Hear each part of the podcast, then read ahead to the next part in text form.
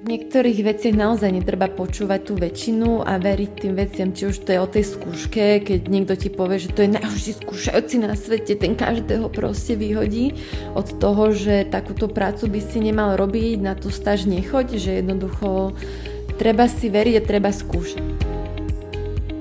Vítajte, počúvate podcast Rozhovory MD. Moje meno je Tomáš Havran a v dnešnej epizóde som sa rozprával s doktorkou Mariou Žembery, ktorá pracuje na kardiochirurgii už nejaký tretí rok a smeruje možno k nejakej atestácii, to sa dozviete počas rozhovoru. A rozprávali sme sa o tom, aké to bolo nastúpiť na kardiochirurgii na NUSCHu v Bratislave, ako sa aj tam pracuje a čo všetko robí popri fakulte, keďže sa venuje rôznym projektom. Maria bola tiež zaradená podľa Forbesu 30 pod 30, pretože bola veľmi aktívna počas covidu a taktiež dneska neprestáva byť aktívna, má nové projekty, o ktorých sa dozviete počas rozhovoru. Verím, že to bude veľmi inšpirujúce a Mária má veľkú energiu, takže užite si tento rozhovor, ako si ho užili a nech sa páči, toto je Mária Žembery.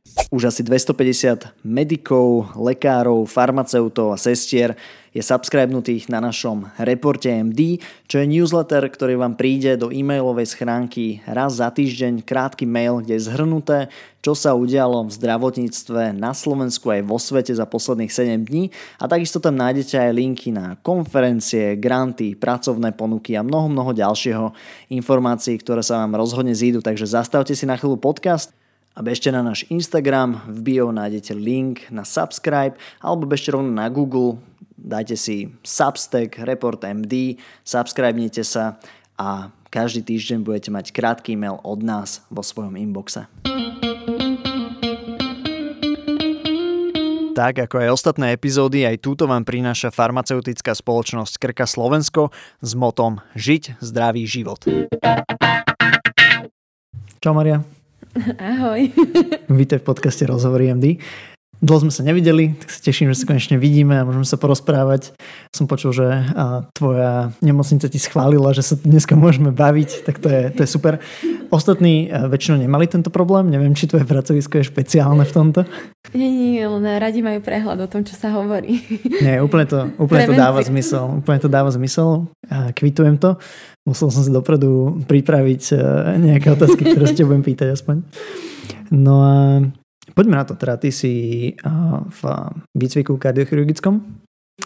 A ak sa to udialo, prečo, ako to vôbec vyzerá, skús dať nejaký taký, že, že aká je táto tvoja celá cesta a čomu sa venuješ akože celkovo za kardiochirurgiu to bol v podstate znudecnosť, alebo ako to povedať, že nemala som až taký úplný fokus, že som si pozerala kliniku Grace a že som sa videla, že idem zachraňovať životy cez hrudník, že tam mám svoj cieľ, ale vďaka zahraničným stážam, lebo však tí, čo teda sú študenti medicíny alebo to poznajú, tak počas leta máme možnosť si povyberať rôzne klinické stáže, aj chirurgické. A tam sme si vždy dávali nejaké preferencie z tých ponúkaných v nemocnici a jeden rok som si teda dala kardiochirurgiu, lebo mi to prišlo atraktívne, si vravím, že k tomu sa asi už nedostanem a že mi to príde zaujímavé. A vybrali ma a dostala som sa tam a bolo to strašne fajn a bola som prekvapená, v akej miere ma vlastne akej miere mi dovolili asistovať a že vlastne ma zapájali do programu. A potom sa to udialo vlastne znova na Erasme, lebo hľadala som predmet, ktorý by mi sedel do môjho kurikula rozvrhu a kardiochirurgovia boli jediní, ktorí operovali do neskorého večera, takže tí sa ma ujali, asi ma adoptovali. A opäť som mala veľmi pozitívnu skúsenosť, že tretíkrát, keď už som šla na nejakú stáž, tak som sa cieľene prihlasovala na kardiochirurgiu, lebo začalo mi to celé dávať zmysel, aj som sa v tom tak videla. A Vlastne potom počas školy, počas uh, internej stáže, ja som bola u profesora Pajera a tam sme mali týždeň na nuschu. A počas, tých, počas toho týždňa v rámci prednášok nám bolo ponúknuté, že jeden deň môžeme skipnúť prednášky a ísť sa pozrieť na operačné sály. A ja som mala veľmi dobrých spolužiakov a všetci vedeli, že teda tam by som sa chcela uberať. Takže ma tam vyslali a vlastne keď sa nás tam potom pýtali, kto chce čo robiť, tak ja som im tak, že, že tak toto by som teda chcela robiť. A oni, že ale vážne? Lebo boli zvyknutí, že keď tam chcel už niekto robiť, že sa tam prišiel aspoň ukázať už skôr. Ale ja som úplne nevedela, že ako len tak nabehnem do nejakej nemocnice konečne, že tak, tak čaute, že tak ja by som to chcela robiť alebo stážovať. Čiže vlastne počas e, tejto povinnej stáže som si začala vybavovať e, to, či tam môžem chodiť vo voľnom čase. To mi primer schválil a párkrát som sa tam ukázala a potom prišiel COVID a už som sa tam párkrát neukázala, ale vlastne dá sa povedať, že stavila som všetko na jednu kartu. Že jednoducho som verila, že že teda pošlom si normálne životopis, že sa budem snažiť, že si pohovorím s primárom a že sa mi tam podarí sa zamestnať. Nebolo to úplne lineárne, lebo naozaj som do poslednej chvíle nevedela, či to vyjde. Už všetci mali robotu, ešte fur nič, som už nevedela, čo mám robiť. To bol aký mesiac?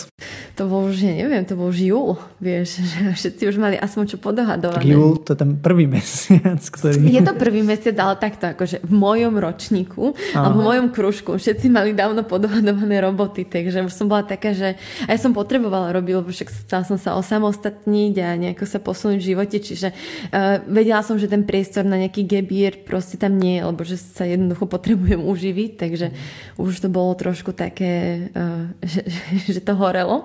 A nakoniec to teda nejako vyšlo úplne, úplne normálnou cestou, že som tam prišla, teda som sa porozprávala s primárom, som mu povedala, že teda ak by som nerobila na tejto dospeláckej kardiochirurgii, že aspoň by som začala na detskej, že aj to ma teda láka a nejako sme sa nakoniec dohodli, že tá dospelácka bude tá cesta. No a potom som normálne nastúpila.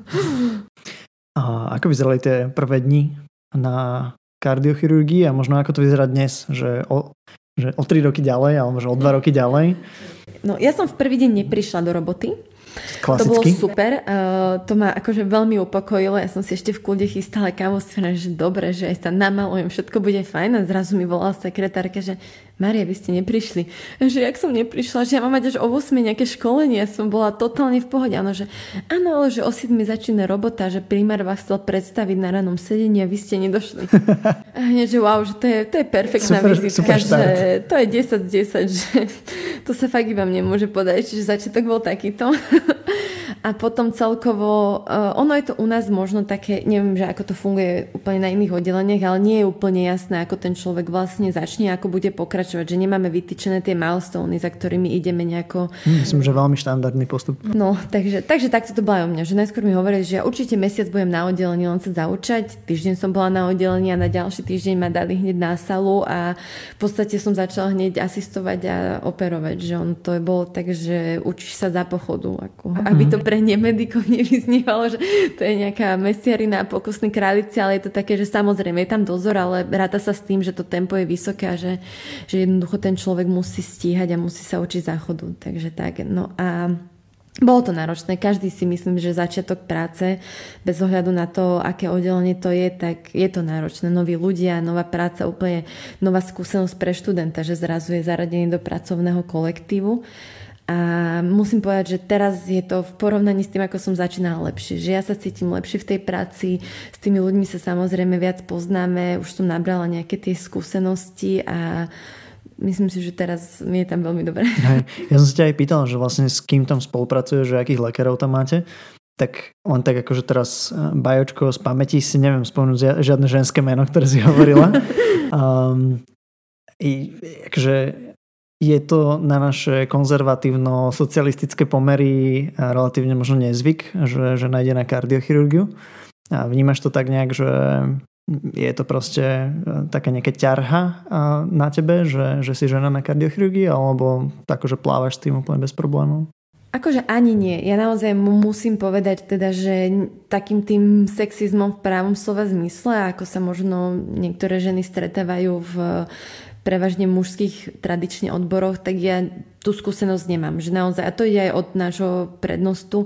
E, nikdy som nemala pocit, že k niečomu som sa nedostala, alebo že nejakú príležitosť som nedostala na základe toho, že som žena, alebo že práve naopak, akože nemyslím si, že v tom tejto rovine to niekto rieši. Samozrejme, že tú kolektívnu dynamiku to nejako mení, lebo však vidia, že som baba, hej, ale uh, nie je to vzlom, akože necítim sa tam nejako od nich odizolovaná, alebo alebo nepríjemne za to, že som dievča.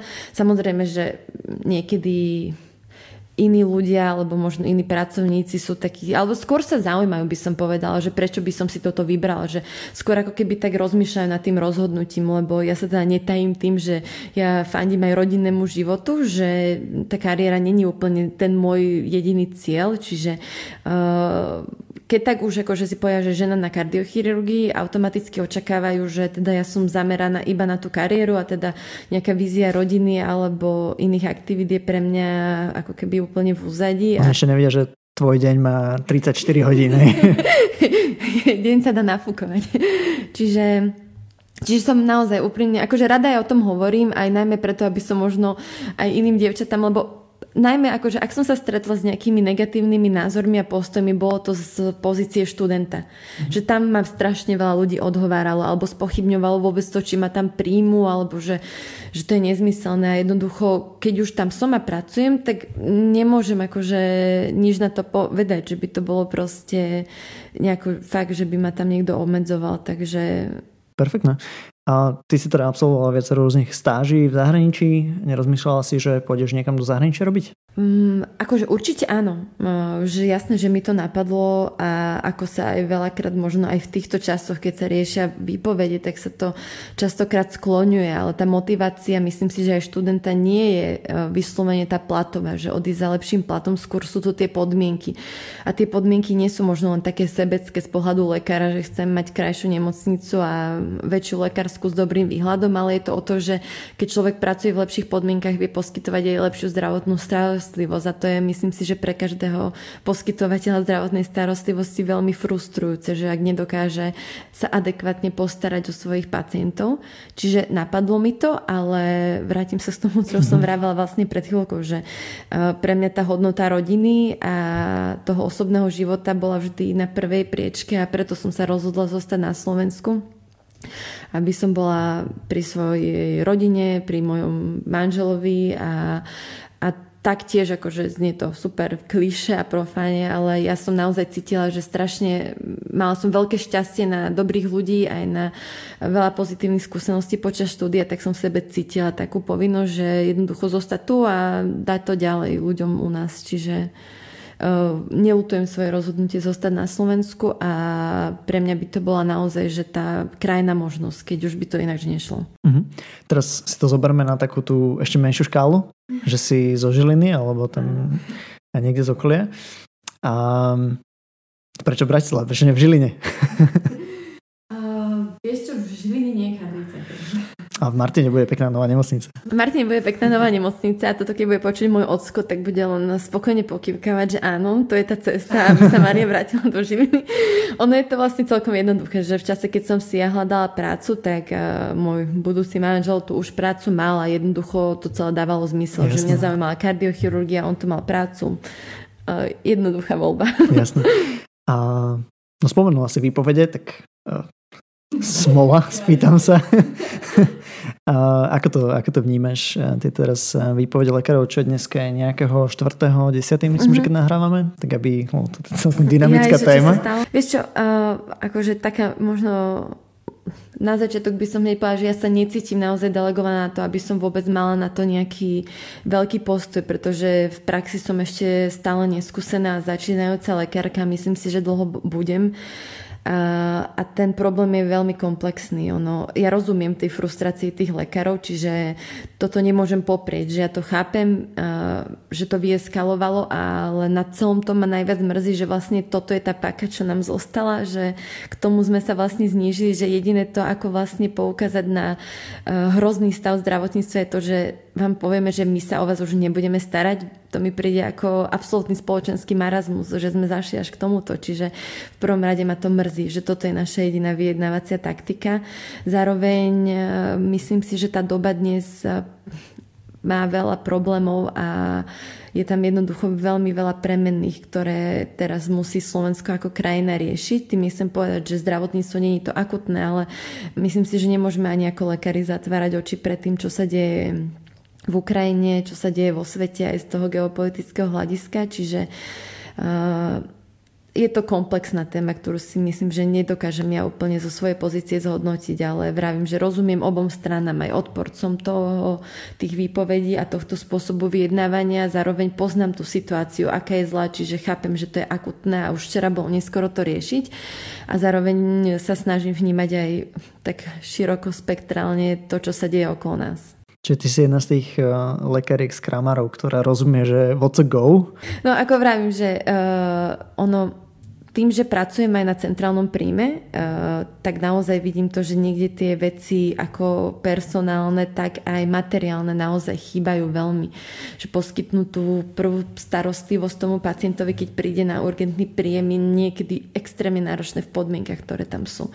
A akože to nemyslím len z takého hľadiska, že prajem všetkým, aby boli zdraví, ale jednoducho prísť tam a vidieť to, že v akých podmienkach tam moji kolegovia podávajú také výkony, ako podávajú, je stále heroické.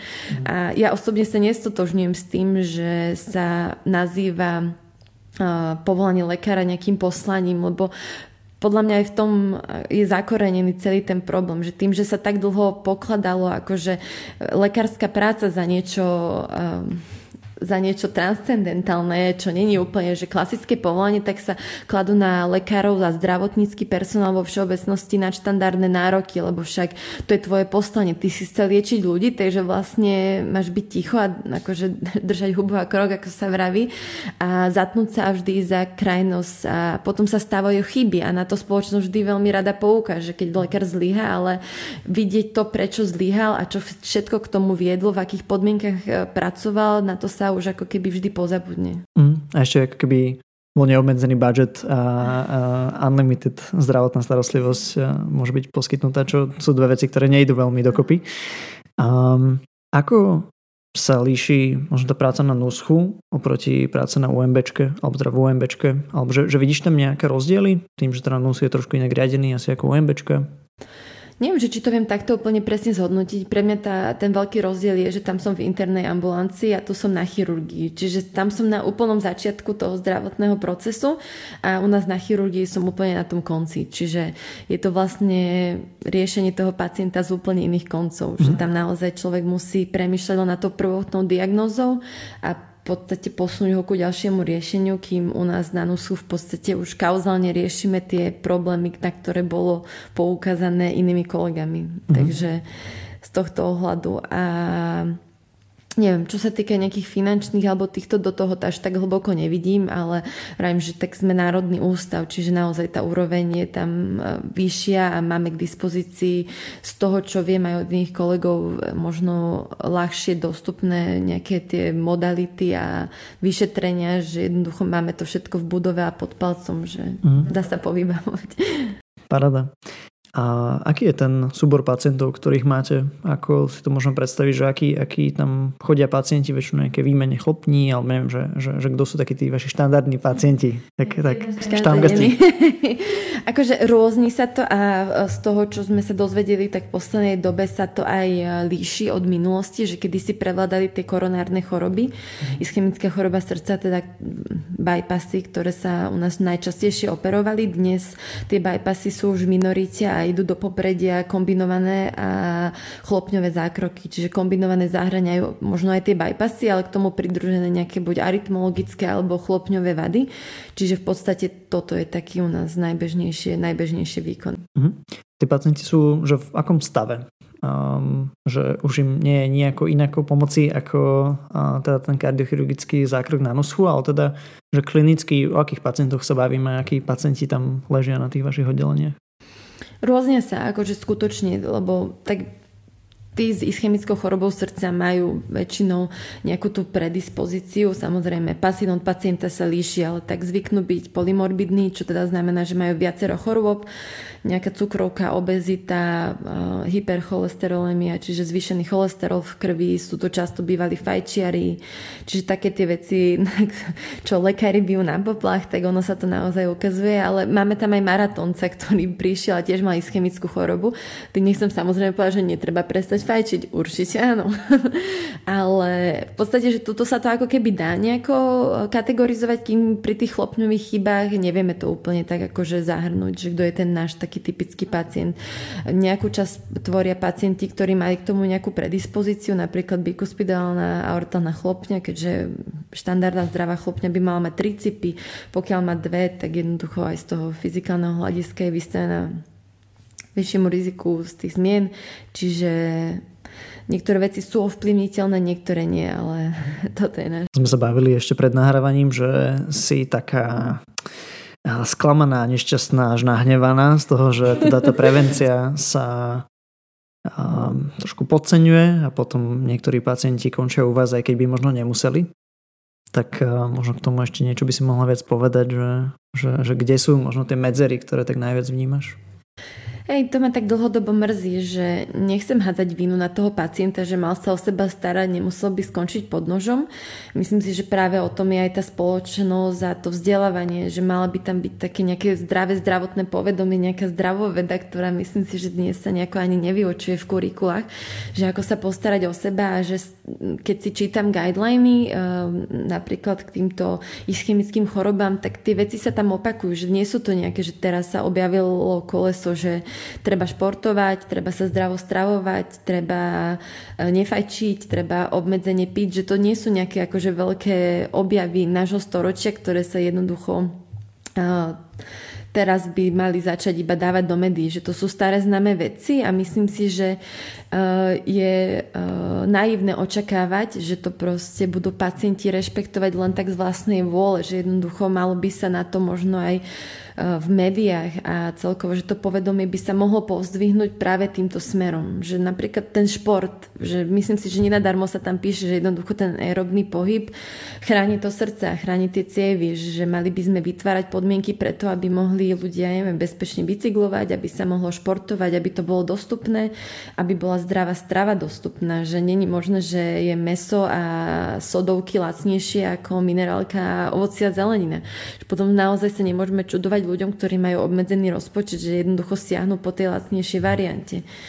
Že myslím si, že tých riešení, samozrejme, ja to vidím z mojej malej pozície, určite je to komplexný problém, ktorý vyžaduje komplexné riešenie, ale myslím, že aj nejakými malými zmenami by sa možno dalo niečo vymyslieť v spolupráci aj s inými odbormi, ja neviem, pre diabetes, áno, keď človek príde so zvýšeným cukrom a zvýšenou zvýšeným krvným tlakom, možno by sa mu naozaj mohol predpísať nejakého osobného trénera a poradcu na stravu, racionálnu, aby ten človek vedel, ako si má vlastne pomôcť, lebo akože dogoogliť sa, dogoogliť sa možno nejakým dietám nepotvrdeným a blbostiam, tak to by sme mu mohli dať vedecky overený spôsob, ako si predložiť život a znížiť riziko vývinu horšie choroby.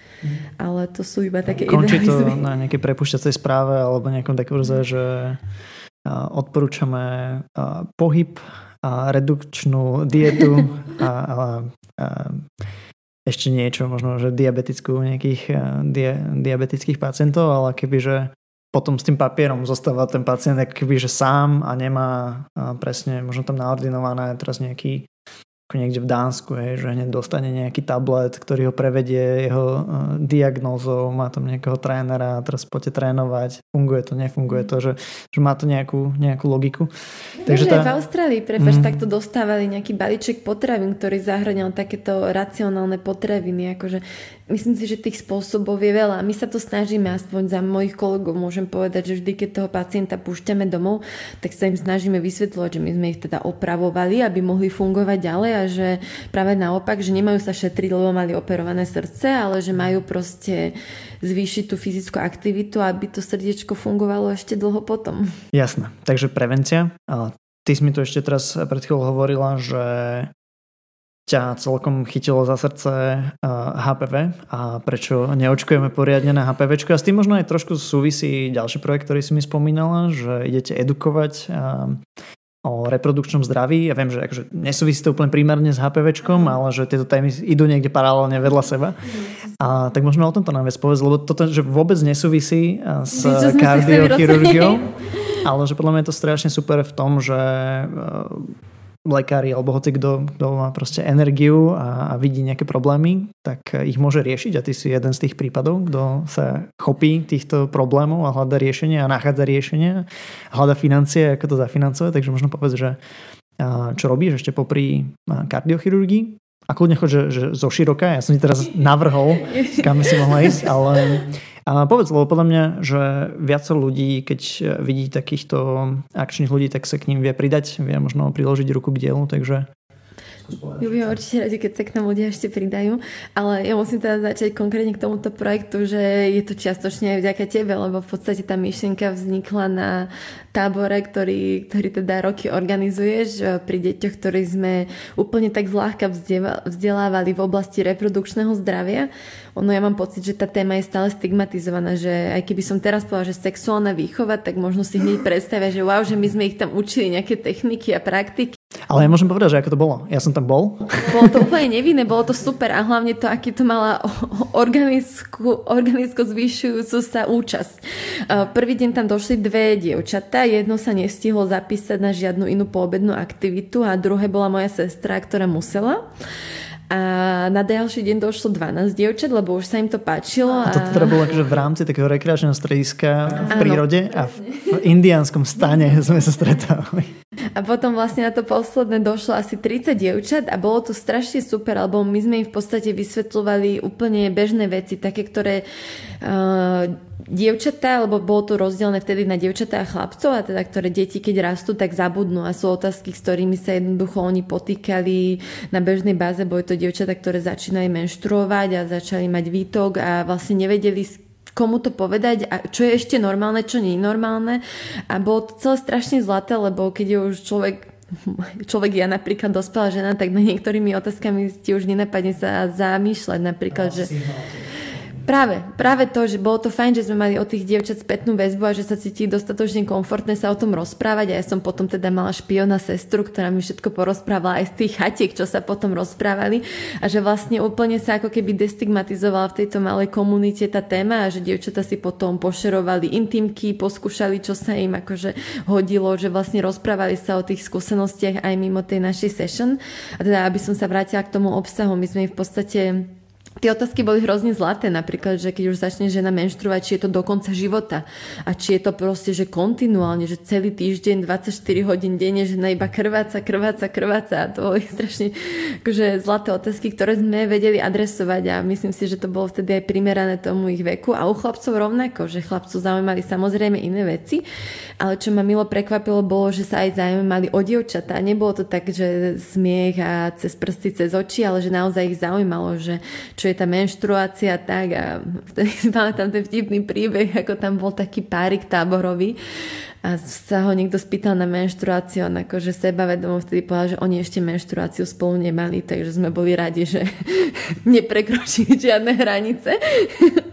No a teda akože e, toto vo mne zostal stále taký ten e, dobrý pocit z tejto akcie a mala som pocit, že teda dá sa to rozvinúť a posunúť ďalej. A povedala som to kamarátovi, ktorý sa venuje e, vyučovaniu detí v rámci programu Teach for Slovakia a po nejakom čase sme získali možnosť získať grant, ktorý sa zatiaľ podaril a teda pilotne by sme chceli tento pol rok spustiť projekt e, v jednej osade, kde by sme vlastne takto postupne začali vzdelávať e, deti na základnej škole v oblasti reprodukčného zdravia, takej celistvého prístupu k, k ľudskému telu a ako biologicky, tak aj spoločensky a psychologicky a sociálne. Spolupracuje s nami veľa šikovných ľudí, na čo sa veľmi teším, že tá téma zarezonovala aj u ostatných spoločností a odborníkov, ak to môžem takto povedať.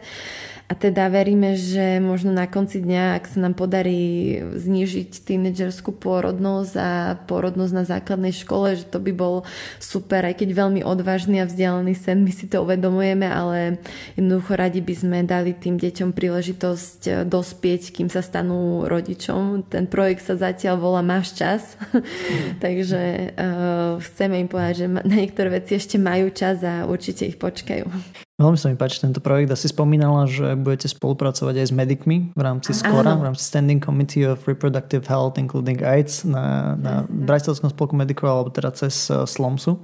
Áno, SLOMSu celoslovenský, čiže je to super, lebo myslím si, že aj, e, že to bude projekt, ktorý bude recipročný, že aj študentom to určite veľa dá do takého terapeutického a pedagogického vzťahu ku deťom. A myslím si, že aj to, že sa odborníci dovzdelajú, aspoň čo som čítala a čo som sa rozprávala aj s dievčatami, ktoré sa venujú dlhodobo tomuto reprodukčnému zdraviu, tak aj oni poukazovali na to, že vlastne aj medzi lekármi a medzi odborníkmi stále prevláda dostatočne, e, nedost, nedost, že prevláda nedostatočná vzdelanosť tejto tematike. Že nevieme to ani my niekedy dobre adresovať a myslím si, že určite pomôže, keď sa v tom dovzdela budúca generácia lekárov. Uh-huh. Perfektné. A ty ešte spolupracuješ s Equitou? Áno. Ako vyzerá takáto spolupráca s Equitou? Ja mám spoluprácu s Equitou strašne rada. Je to moja absolútna srdcovka. Ja som sa k tomu dlho odhodlávala, lebo vedela som od kamarátky, ktorá v podstate s nimi rozbiehala projekt ošetrovania bezdomovcov na ulici a v teréne Uh, že teda ten projekt je, som sa tam dlho chystala ísť a fur niečo bolo, furt sa mi to nedarilo a toto naťahovanie trvalo takmer rok, kým som tam reálne prišla. A odtedy som odtiaľ neodišla, lebo sa mi to veľmi páči, čiže uh, primárne čo ja s nimi akože spolupracujem, sú tieto starostlivosť o ľudí bezdomová priamo v teréne, čiže u nás je to pod mostom La Franconi a potom máme ešte jednu ambulanciu, kde vlastne oni môžu prísť na Hatalovej a môžu si tam vlastne nechať ošetriť a poradiť sa o svojich zdravotných problémoch. Uh, ja strašne sa mi páči, že, že vlastne zakladateľky tohto projektu prišli s niečím takým, lebo tá starostlivosť, ktorá sa im poskytuje, je naozaj taká bezvýhradná v zmysle uh, snažíme sa im pomôcť naozaj s tým, čo potrebujú, bez nejakého ale. Hej, že vidíme, že je to alkoholik, príde opitý a my mu nepovieme, že dobre, tak teraz vás ošetríme, ale keď tu prídete na budúce na drunžany, tak máte smolu, hej, že takýchto my nevedieme, hej. Že dáva to človeku veľkú dávku pokory, práca s ľuďmi, ktorí sú takto na okraji spoločnosti a veľmi veľa ma to naučilo, že veľmi veľa mi to aj dáva a je super vidieť aj akože um, aj z toho medicínskeho uhla pohľadu. Človek sa naozaj veľmi veľa naučí o takom manažmente rán napríklad aj na to, ako pracovať s nejakými limitovanými um, prostriedkami a umožniť uh, tomu človeku čo najlepšie terapeutické možnosti. A není to samozrejme vždy iba, že ideálne, aby som sa z toho nerobila rozprávku, ako my ich všetky zachraňujeme a všetci sú nám iba vďační, že niekedy je to ťažké a oni sú samozrejme niekedy podráždení, niekedy nespokojní. Ale na konci dňa je to, je to strašne fajn, že môžeme niečo takéto vôbec robiť, že sa našli na to aj sponzory, aj prostriedky a že vieme tým ľuďom takto v podstate hneď pomôcť. Uh-huh. Spomínala, že ti to veľa dalo a aj si spomenul nejaké konkrétne veci. Skús ešte ďalej, že čo ti to ešte viac dalo, keď máš taký deep dive. Uh, vieš čo, um, akože pre mňa bolo strašne, uh, lebo mi to príde, že už to robím dlho, aj keď to tak reálne nie je, ale že naozaj pochopiť to, že ten problém toho bezdomovectva je veľmi komplexný a nie je to takéto možno, čo stále pretrváva v tej spoločnosti, že tam sú gamblery a alkoholici a prostitútky a vlastne toto je cesta, cesta do peky a takto sa dostaneš na ulicu, že ten problém je od človeka ku človeku rôzny. Často sú to aj psychiatrické problémy, nediagnostikované, reálne, akože psychiatrické poruchy, často je to rodina, ktorá ťa nejako sa nepohodnete, e, nastane tam problém ohľadom financií, dedičstva, sú to partnery, ktorí byli týchto ľudí a naopak, čiže ono, ten problém je tam naozaj veľký, čiže naozaj musí sa človek na tých ľudí po, pozerať individuálne, že je to každý človek má vlastný príbeh, prečo sa tam dostal. Čiže je to také, že to sa ani nezdá, ako ľahko sa vie k tomu človek dopracovať. A potom viem, že aj e, bolo veľa štúdí, ktoré sa venovalo týmto bezdomoveckým témam a ono skutočne stačí byť pol roka bez práce, aby sa človek dostal možno tam, kde je mentálne človek, ktorý je aj 3 roky bez práce a bez domova.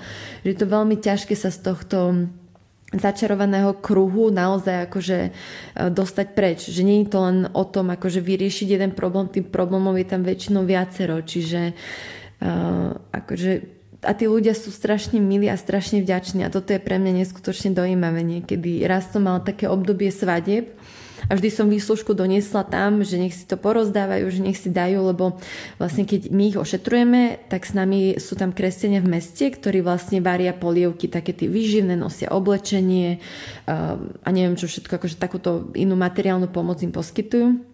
Ja som mi to dala, že tu si dajte a vlastne uh, otvorili sme tu našu provizornú ambulanciu. Ja som začala ošetrovať a dobehol za mnou taký pán, ktorému som sa už predtým venovala s takým punčakom v sáčku igelitovom, že mi to ukradol, lebo že ten punčak išiel na dračku, že ten bol najlepší, že on chcel, aby som si aj ja dala.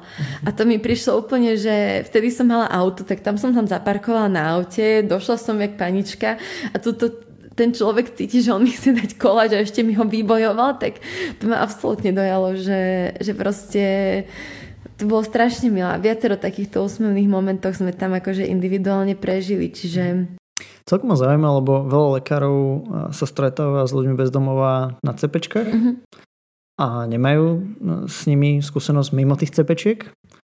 A ako máš možno ty? Čo by si im poradila v rámci tej komunikácie alebo nejakej spolupráce? Že ja viem, že to je strašne individuálne, a, ale že možno nejaké best practices, uh, také, že do's and don'ts, uh, keď, uh, keď, keď potrebuješ pomôcť takémuto človeku na CPčku. Viem, že to vyznie možno veľmi plítko, ale naozaj taká úcta ako k ním, ako ľuďom robí strašne veľa.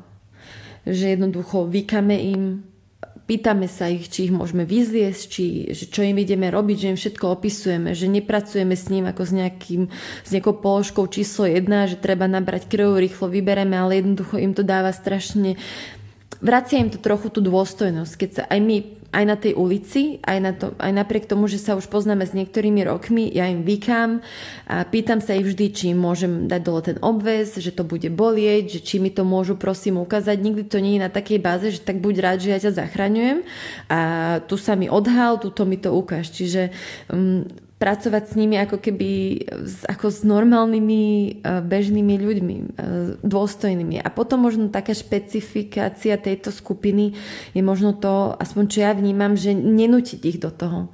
Že tá predstava naša, že ako im my chceme pomôcť, sa nemusí zhodovať s tým, čo oni reálne potrebujú. Že niekedy sú možno na ten centrálny príjem odvezení nejakým okoloidúcim, ktorým zavolá tú sanitku, oni môžu byť často opití, často pomočení. Myslím, že každý lekár z CPčka vie, že takáto proste, že aj takýto tam chodia a jednoducho vtedy myslím si, že nie je na mieste ich nutiť to nechať sa liečiť a nutiť riešiť tie problémy, že stále majú vlastne oni tú svoju integritu a tú svoju slobodnú vôľu rozhodnúť sa, že či vôbec sa chcú liečiť. Čiže možno to, že pre tých možno mladých lekárov, že nedúfať v to, že ich viete takto rýchlo nejako zachrániť, len tým, že že im pomôžete takto raz. Alebo... To bola veľmi pekná myšlienka, je aplikovateľná mimo samozrejme ľudí bez domova, že neliečiť tých pacientov tak, ako by si liečila seba, ale liečiť ich tak, ako oni vlastne chcú byť liečení, samozrejme v rámci toho tvojho fachu, ale akože shared decision making uh, s, tým, s tým pacientom. Máš tomu ešte niečo ďalej? Sa tak nadýchla? Nie, to ja len som sa tak nadýchla. Tak kľudne, kľudne dýchaj aj ďalej. Um, ja sa pomaličky dostanem k tým záverečným otázkam, ale mňa by celkom zaujímalo, že ako máš ty takú nejakú víziu pred sebou, že OK, asi skončíš nejakú tú atestáciu z kardiochirurgie, ale že, že čo, to máš tak načrtnuté v tvojej budúcnosti, ako to tam asi vyzerá? Vieš čo, napriek tomu, že som ju teda začala a že som od začiatku v atestačnom programe, nedovolím si povedať, že či ju naozaj dokončím. To preto, že by som pochybovala o výbere tohto odvetvia. Mňa tá práca naozaj veľmi baví a ďakujem Bohu, že naozaj, že toto som si našla, lebo som tam veľmi spokojná. Ale neviem, akože, že neviem, že či mi to, či reálne to dotiahnem do konca, či toto je to, čo mám robiť. A ja som vždy mala takú dlhodobú víziu byť tam, kde môžem najviac pomôcť a kde vlastne tá práca bude dávať zmysel. Čiže nejaký konkrétny cieľ kariérny vyslovene nemám. Určite z toho takého mm, prvomyšlienkového jasné, že rada by som zatestovala, rada by som bola kardiochirurgičkou a pokračovala v tejto práci, ale Zároveň robíš veľa ďalších vecí, takže... Áno, stále by som teda, stále by som rada pokračovala aj v iných aktivitách, takže veľmi nerada by som stratila sa iba v tomto a prestala sa venovať ostatným veciam, kde cítim, že by som mohla niečo urobiť alebo niečomu sa venovať a Myslím si, že sa blížim do takého času, kedy aj rodina začne byť e, akutnejšou otázkou, čiže to tiež nemám úplne vo svojich rukách, čiže uvidíme. Tak ďakujem, že si bola taká otvorená, že, že ako, ako to môže do budúcna, lebo nie každý to má úplne vyriešené sám za seba. A, no a samozrejme je to veľmi veľká premena. Tak poďme na tie krátke otázky, že akú knižku by si odporúčala medikom, mladým lekárom? Na týmto som ináč dlho rozmýšľala, lebo mne sa strašne ťažko čítalo počas štúdia. Ja som bola taká naučená sa učiť, že vlastne som si vždy aj tú beletriu opakovala v hlave a už som vlastne bola unavená aj z toho oddychovania. Takže knižky, aj keď moja veľká záľuba zostali iba na leto a na prázdniny a poskúškové, ale nedávno som čítala uh, Subtle Art of Not Giving Fuck a teda taká disko, že, že ja nie som úplnom fanúšikom nejakých takýchto tých psychologických a kníh o tom, ako žiť. Mm, neviem, nikdy som si nejakú možno správnu neprečítala, respektíve tie, čo som čítala, mi toho veľa nedali, ale v tejto boli dve myšlienky, ktoré vo mne zarezonovali a ktoré sa snažím teda aj reálne aplikovať do života. A prvá bola, že, že vždy je lepšie urobiť aspoň niečo ako nič. A je to úplne jednoduché, ale je v tom veľký kus pravdy a ja som to hneď vedela pretaviť aj do svojho života, napríklad na šport. Vždy som sa snažila športovať aj počas štúdia a nájsť na to ten správny čas, ale v hlave som mala ako bývalý profesionálny športovec nejakú tú víziu, ako má správny tréning vyzerať. Jednoducho, keď som sa za dve hodiny nezničila v posilke, ani sa mi neoplatilo tam predsa ísť. A takto som potom došla k tomu, že som nešportovala a cítila som sa potom zle. Čiže začala som športovať tak, ako som vedela. Aj 20 minút je lepšie, ako neurobiť, že absolútne absolútne nič. A to isté práci aj so štúdiom, aj s učením sa na skúšky, aj keď má človek plán dneska si prejsť 10, tak keď si prejdeš dve, stále je to lepšie, ako si neprejsť žiadnu. Čiže to je podľa mňa určite dobrý návod. a druhá bola, že jednoducho, že celý život si človek vyberá problémy, ktoré chce riešiť. A tak to jednoducho je, že ten život nikdy nie je bezproblémový, ale že treba si dobre učiť tie priority a vytýčiť si to, že ktoré problémy, v ktorých sférach sme naozaj ochotní riešiť neviem, dlhodobo alebo na dennej báze a to potom človeku tak vyčíri tie, tie hodnoty alebo ten život. Takže táto knižka. Pekne, ešte aj s digestom, že ktoré kapitoly treba otvoriť. Hej, strana to, ale nie, to si nepamätám. A niekomu som ju darovala, takže ani už nemám, neviem sa k tomu vrátiť. Čiže ak teraz počúva ten niekto. um, je nejaký šikovný nástroj alebo nejaká aplikácia, nejaká platforma, ktorú používaš pri práci? Áno, určite. Uh, mne veľmi pomohlo uh, jak sa to volá, určite Sci-Hub. Na všetky články, ale to asi veľa ľudí pozná, dúfam, že táto je už všeobecná znalosť. A potom Genesis, Library Genesis, uh-huh. tam sú všetky medicínske knižky. Aj nemedicínske tam Aj nemedicínske, áno, ale tak primárne medicínske som odtiaľ stiahovala, najmä keď som sa nevedela rozhodnúť, z čoho sa učiť, tak som si to prelistovala uh-huh. a mohla som to mať v tablete a nemusela nosiť tisíc kníh do knižnice, čiže toto mi veľmi pomohlo k štúdiu. A potom nám sa oplatilo, my sme boli takí roční, že my sme si vlastne kúpili ambo Campos, tak ročníkovo a z toho sa nám veľmi dobre učilo, lebo tam sú aj tie videá z osmózis a tie sú veľmi dobre vyriešené aj do tých štátnicových ročníkov, teda do toho štátnicového ročníka, tak tam je uh, naozaj, že sú tam aj tak klinicky rozobraté tie témy, presne tak, ako vlastne potom ich chcú ľudia počuť na štátniciach, čiže toto do štúdia mi prišlo veľmi hodnotné. A teraz musím spropagovať mojich kamarátov, ktorí majú virtuálnu pitevňu. Čiže určite, keby to bolo spustené už v čase, ktorý som, keď som ja študovala, tak myslím si, že to je super, super ehm, modul pre to, ako sa učiť anatómiu, čo je naozaj náročná skúška aj, aj veda. Takže tak. Perfekt. A ako ste to mali vyriešené s tým Ambosom, že koľko ste používali Ambos, koľko ste platili? Lebo veľmi podobne sa to dá nejako vyšpekulovať asi aj up to date, že viacerí sa... Ináč, vidíš, toto musím povedať. Up to date up to date sa dá kúpiť od nejakého záhadného inda. Ja ti to potom musím pohľadať, ale ja som sa k tomu nejako dost... A to sa volá, počkaj, Science Box. Science Box. On, ja mám teraz prihlásenie cez nejakú tureckú univerzitu alebo niečo a stojí to, že 20 eur či 36 dolárov na rok čo je neskutočná cena. Čiže a môžeš tam mať multi prihlásenia, čiže môj, moje heslo má asi, ja neviem, 7 ľudí. A nikdy som s tým nemala problém, čiže naozaj toto je super, že oni tam majú aj nejaké iné ešte veci, ktoré sa akože dajú cez to otvoriť, ale tak ja využívam tento up to date a to je parádna vec. Okay, takže opakujem, že up to date cez Inda za 36 dolárov na rok, ale nepočuli ste to v tomto podcaste. Teraz mi zrušia tento účet. um, čo nové sa ak učíš? Uh, Nemčinu. Utekáš preč? Neutekám preč. začala som sa učiť Nemčinu, lebo som začala sa učiť už počas štúdia, lebo som si tak povedala, že chcem vedieť e, minimálne tri cudzie jazyky na takej zodpovednej úrovni a veľmi som váhala, lebo mám aj iné aktivity a že či to není už hrot a že ako sa na to dať, ale začala som normálne chodiť na jazykovku a mám pani učiteľku a robím si domáce úlohy a je to, je to fajn, je to fajn učiť sa nové veci. Ja sa veľmi rada učím a dosť mi to chýba, lebo tieto prvé dva roky práce ma dosť hltli a nezostal mi až tak veľmi priestor na uh, také vzdelávanie, ako som bola zvyknutá, čiže učím sa po nemecky. Super. Ty myslím, že vieš po francúzsky okrem angličtiny, Áno. Akú radu by si mala pre medikov? Všeobecnú? A všeobecnú.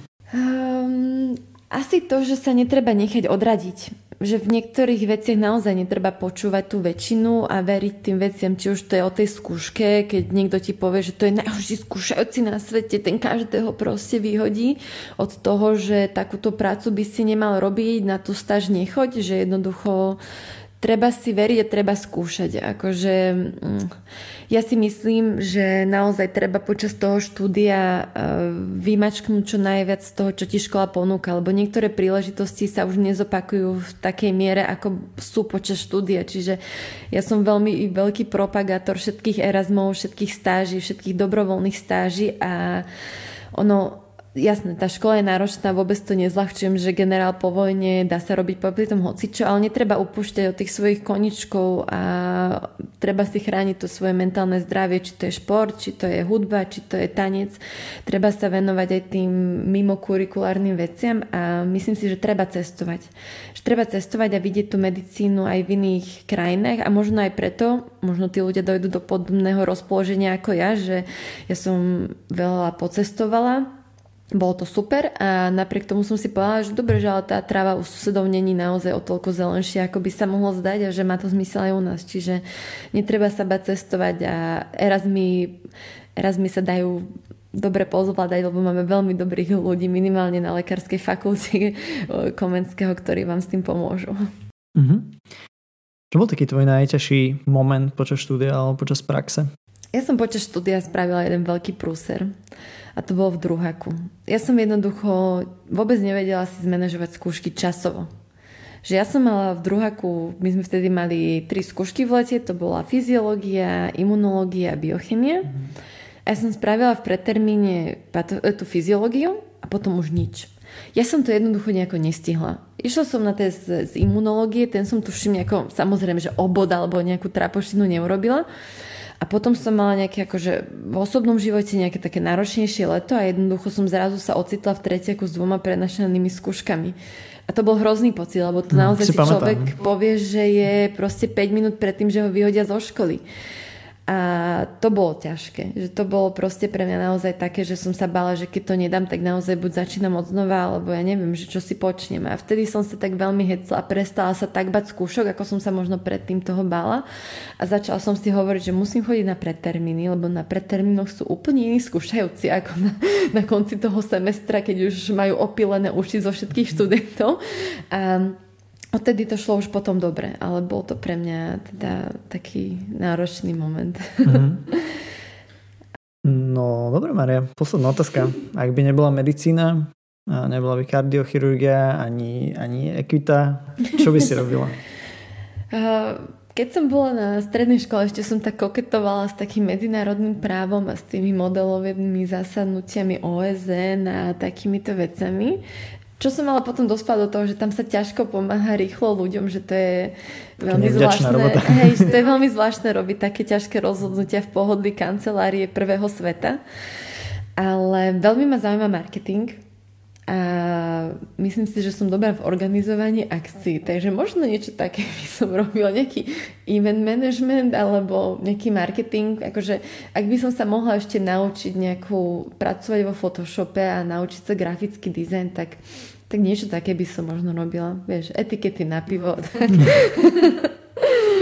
No dobre, perfektné. Chceš ešte niečo povedať našim poslucháčom? Uh, ja len, ďakujem ti za pozvanie, že dlho to trvalo, kým sme sa stretli, ale som veľmi rada, že som ťa videla a teda, že som rada, že máš takýto podcast, lebo mal si tu veľa mojich kamarátov a veľa ľudí, ktorých teda ja obdivujem a je super, že si vytvoril takúto platformu pre primárne pre medikov, ale pre teda širokú spoločnosť, kde sa môžu podozvedať veci, ktoré sa možno nemali koho opýtať. No, ďakujem ti veľmi pekne a ďakujem, že si našla čas a verím, že sa nepočujeme posledný krát a budeme počuť o týchto tvojich projektoch ešte viac. No, ďakujem pekne. Práve ste dopočúvali rozhovor s Mariou Žembery, doktorkou, kardiochirurgičkou a ak vás tento podcast zaujal, budem veľmi rád, ako posuniete ďalej svojim kamarátom, kamarátkam, spolužiakom, kolegom, Stačí skopírovať link tejto epizódy a poslať im ho niekde v správe. Ďakujem veľmi pekne a počujeme sa opäť o týždeň.